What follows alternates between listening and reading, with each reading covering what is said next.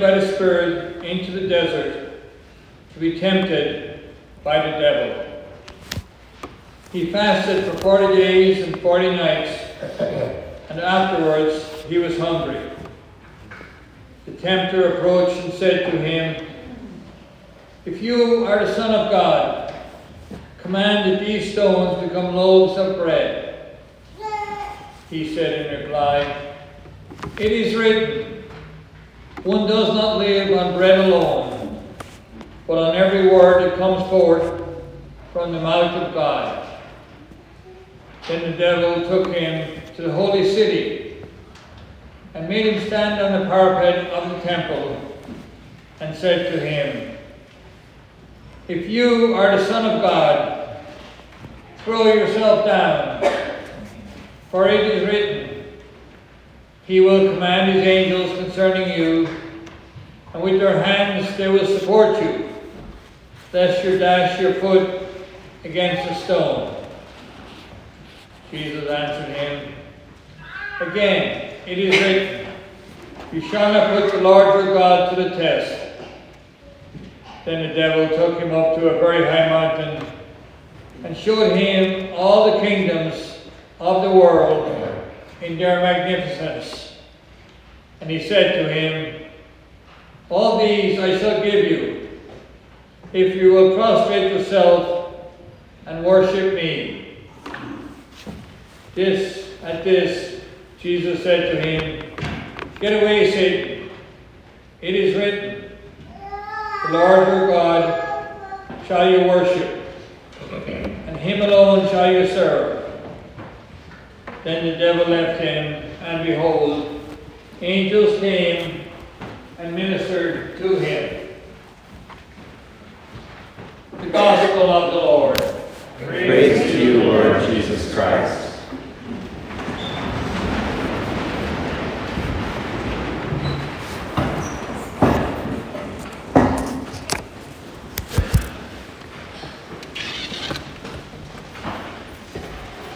I want us all to think for just a moment about what is most real for us. What's the thing that when you're not thinking about anything else automatically just enters your mind? What's the, the, the person or the situation or the concern or the worry that when you lie in bed at night and can't sleep just won't stop running? Or, maybe kind of contrary wise, what is it when you're doing something else but that doesn't require much thought? Driving to the grocery or someplace you go all the time, or in the shower in the morning during your sort of morning routine. What is it that just automatically pops up then? Right?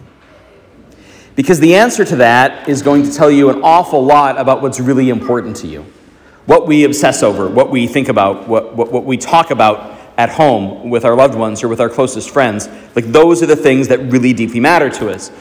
The Lord says, where your treasure is, there also will your heart be. That's true. Where, where we put our money says something about our value. I'm going to say, where you, where you put your attention, where you put your emotional energy, where you put your personal investment, that's going to tell you what's really most important to you.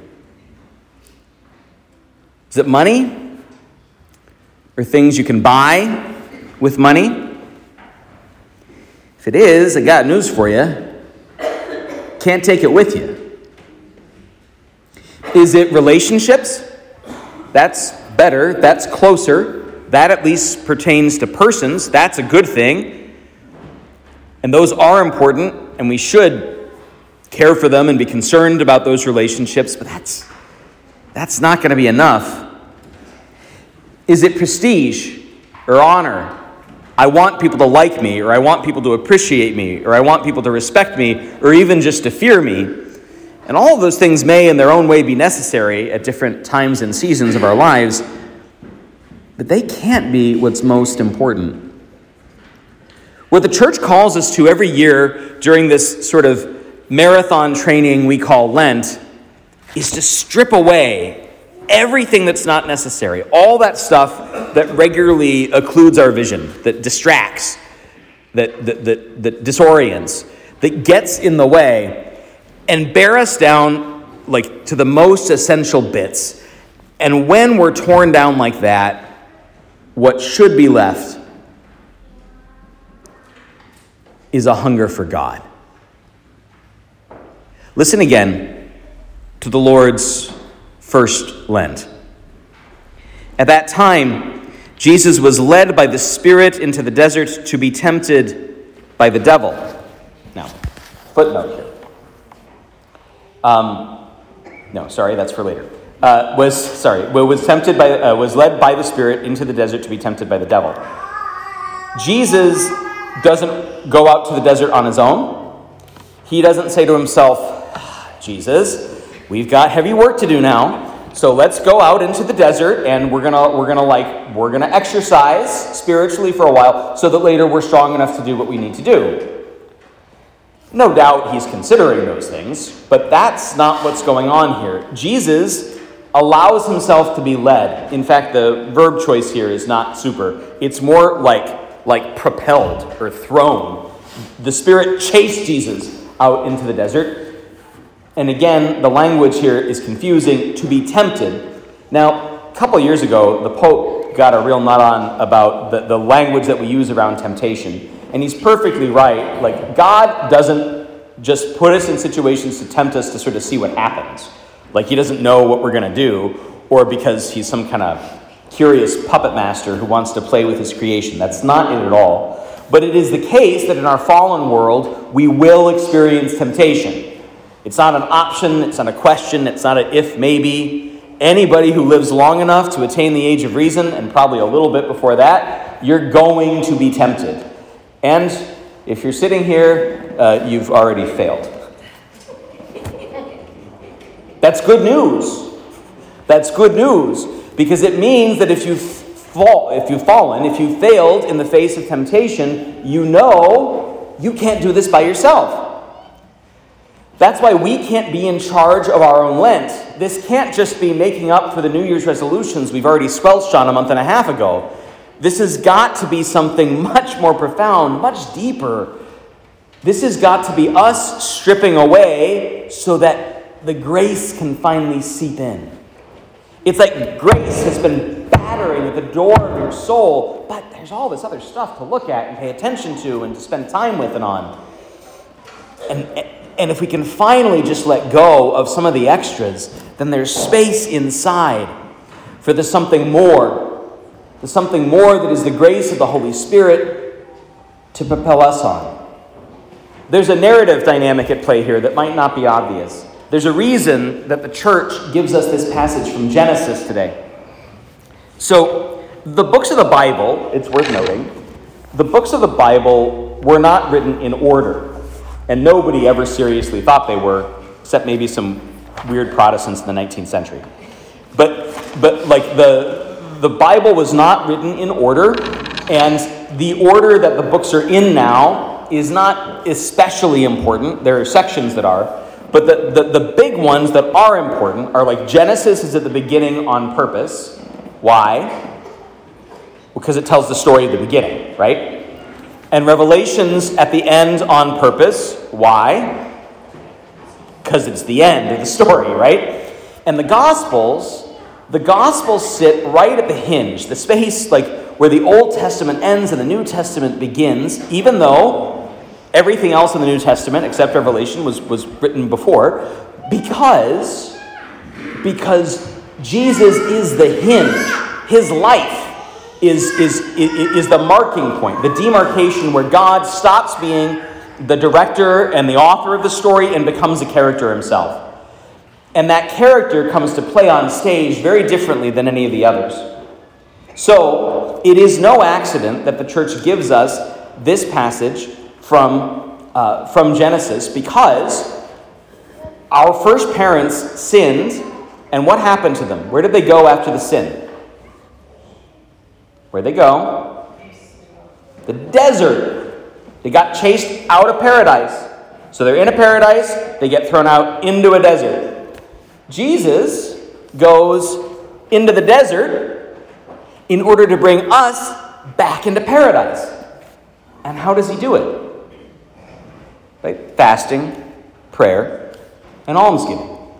Which is why today we keep Christ's Lent not in imitation of Jesus. Sometimes I think we think about Jesus as though he's just like the biggest and best ball star. And what we're trying to do when we imitate the life of Jesus is like, is, is like parrot the moves of somebody whom we're trying to be like. It's not true. It's not true. When we keep Lent faithfully, we're not imitating Jesus, we're participating in Jesus. This is a real share in the Christ life. And so the actions that we perform have real and eternal meaning. The church also has us look back to this passage on Genesis because when we're stripped down to our barest essentials, what we find at the bottom is not always beautiful. Like when I'm left to my own devices, even if you take away all the temptations that surround me all the time, my will is sufficiently warped that I'm going to keep wanting things that aren't great for me. That is, I'm going to want to sin. And so the church gives us a kind of primer on sin by recalling the very first one. I know you know the story, but listen and maybe hear differently for the first time. Now, the serpent was the most cunning of all the animals that the Lord God had made. This was the footnote I'd meant to give before. So, you will hear commentators nowadays, especially like on the History Channel or the Discovery Channel or something, say something like, well, you know, the book of Genesis never mentions a devil. It, it only mentions a serpent. And so it's, it's a conflation to associate the serpent with the, with, with the devil. It's stupid. It's, it could only be proposed by a person who's never read a book. All right? This, this, is, this is like saying Superman is clearly not Clark Kent because Clark Kent wears glasses. Are we to believe that the Jews were so fabulously stupid they actually thought snakes could talk?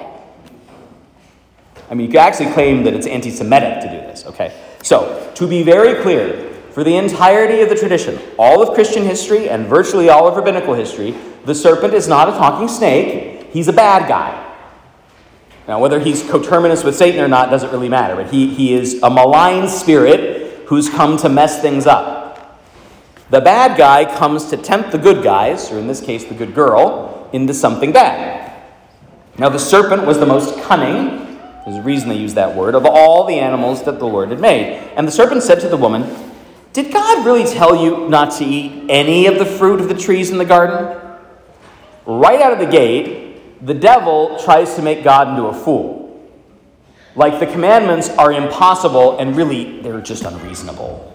Like, like, like God's being an overprotective parent of a teenager. And by golly, I, I just want to stay out past curfew. It's only half an hour later, Dad. And I promise there's no beer. So, so right out of the gate, the devil's trying to twist the truth. Now, the woman, in the face of the temptation initially, she speaks the truth. She says, No, no, no. We can eat of the fruit of any of the trees. It's only of the fruit of the tree in the middle that God said, You shall not touch it, lest you die. So then the serpent tries to play it again. Ah, sweetheart, you don't really believe that, do you? No, no, no, no, no. God's jealous of you. He's worried if you eat the fruit, you'll be like him. Eat the fruit, and you won't have to depend on him anymore. You'll be able to do it all by yourself. You'll be able to do it. It's a lie. It's a cunning lie. It's an attractive lie. It's a lie a lot of us tell ourselves all the time. I get into real bad trouble, do I want to ask for help? No. I want to not tell anybody because then it means admitting I got myself into trouble and I'm going to fix it on my own. And you know what happens when I do that? Somebody calls the bishop. It's a foolish way to live. It'll always bring you misery.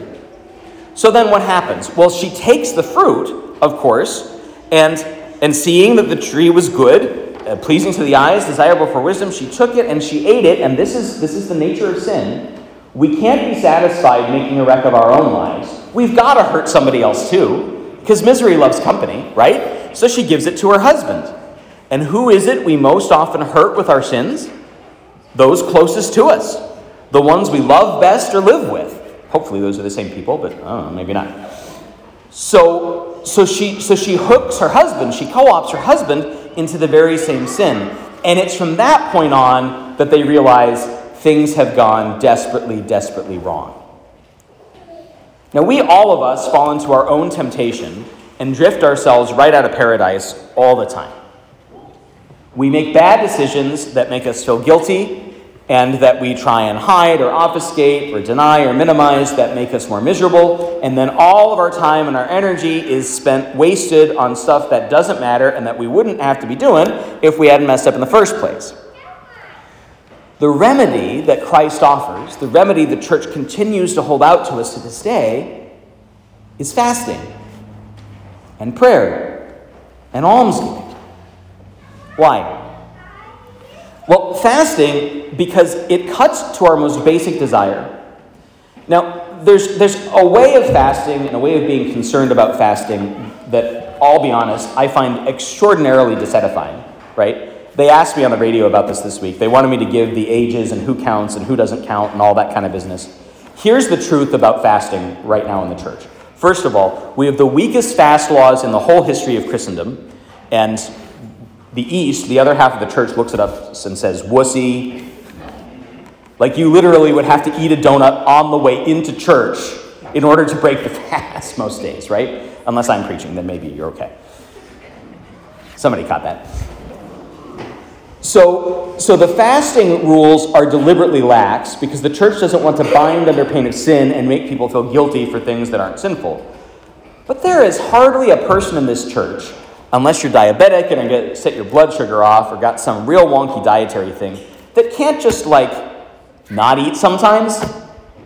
Like it's real based, just like don't eat. Not forever, not all day, don't pass out, but like most of us, if you look around here, we could all spare a meal or two.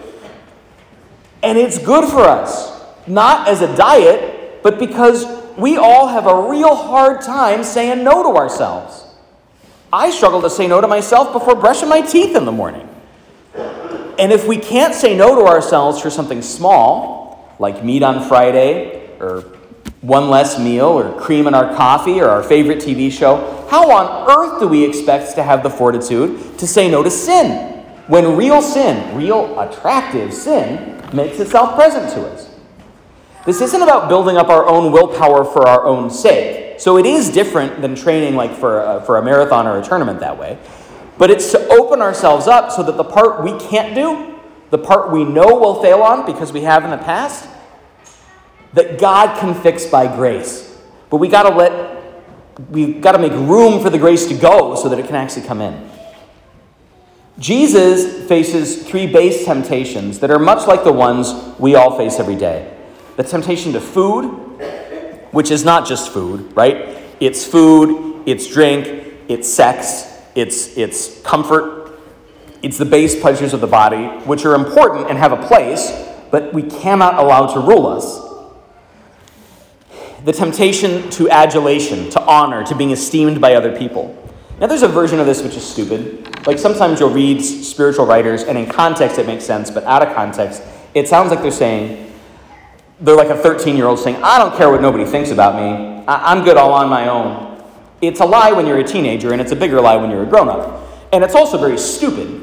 Like, you should actually care about what the people whom you trust think about you. That's why we do interventions. If somebody comes to you, if your whole family comes to you and says, uh, Jason, I think you got a drinking problem, you better listen to him. If your boss comes to you and says it, you better listen to him more. That's not what we're saying. But when we prioritize the honor of other people over what God has given us, over His will in our lives, over His place in our lives, over the commandments and, and the precepts of the church, well, then we got a problem, right? If I'm caring what my coworker thinks about me and whether they think I'm cool or not, more than whether or not I should actually say grace before I eat my lunch, that is a problem. That is a sin. You need to knock that off. And that's the same kind of thing Jesus had to face. And then, maybe the worst temptation of all, the one that knocked down our first parents, the one that each of us still struggles with to this day the temptation to grasp at godhood, right? Listen to this again. The devil took him up to the high mountain and showed him all the kingdoms of the world and their magnificence. Now, this clearly is like a vision, right? You can't, there's no mountain tall enough to see everybody. And he said to them, All these I shall give you if you will prostrate yourself and worship me. I want you to think about this. When the devil tempted the woman, she was not God. The man and the woman were not God, they were man and a woman. But he put in their minds the idea to grasp Godhood. And there was something in them that that appealed to because they were made for God. Because the only thing that would ultimately satisfy them was God. Why do you want more cheeseburgers than are good for you? Cheeseburgers are good, but why is three not as good as one, but bad? Well, because your desire is infinite. You want the biggest, best, and most of everything you can get. And that's because the one thing that is biggest, that is bestest, that is mostest, is God. It's a misfire inside us that causes us to want the wrong thing. So the devil plants this seed, and she reaches out to grasp at what can only be given. It's like falling in love. You can't make somebody else love you. You can try. Talk to Cyrano. Didn't work out so hot. No, you can try to woo somebody, to, to seduce somebody, to convince somebody, but you cannot command love. It's the same thing here. God longs to share his life with us. He did from the very beginning, but it's not something we can get all on our own. It's past our competence, it's past our capacity, it's past our power. The only way that comes is by gift. So when the Lord faces the same temptation as our first parents and endures and triumphs and sends the devil packing, then the Lord comes running back out of the desert hungry and thirsty not for bread and water, but for you. Because he wants to take you by the hand back to the paradise lost by our first parents. Because he wants to restore you to the grace that was lost and more. Give you the thing for which you were made, which you could never have all on your own, which would never satisfy you without him, his life itself. Today, this is mind boggling. Today, you get to eat from the fruit of the tree that Adam and Eve stole. The tree is right here. The tree of life, which has power over life and death, and which will show you infallibly what is truly right and wrong. And you will eat of its fruit here at the table.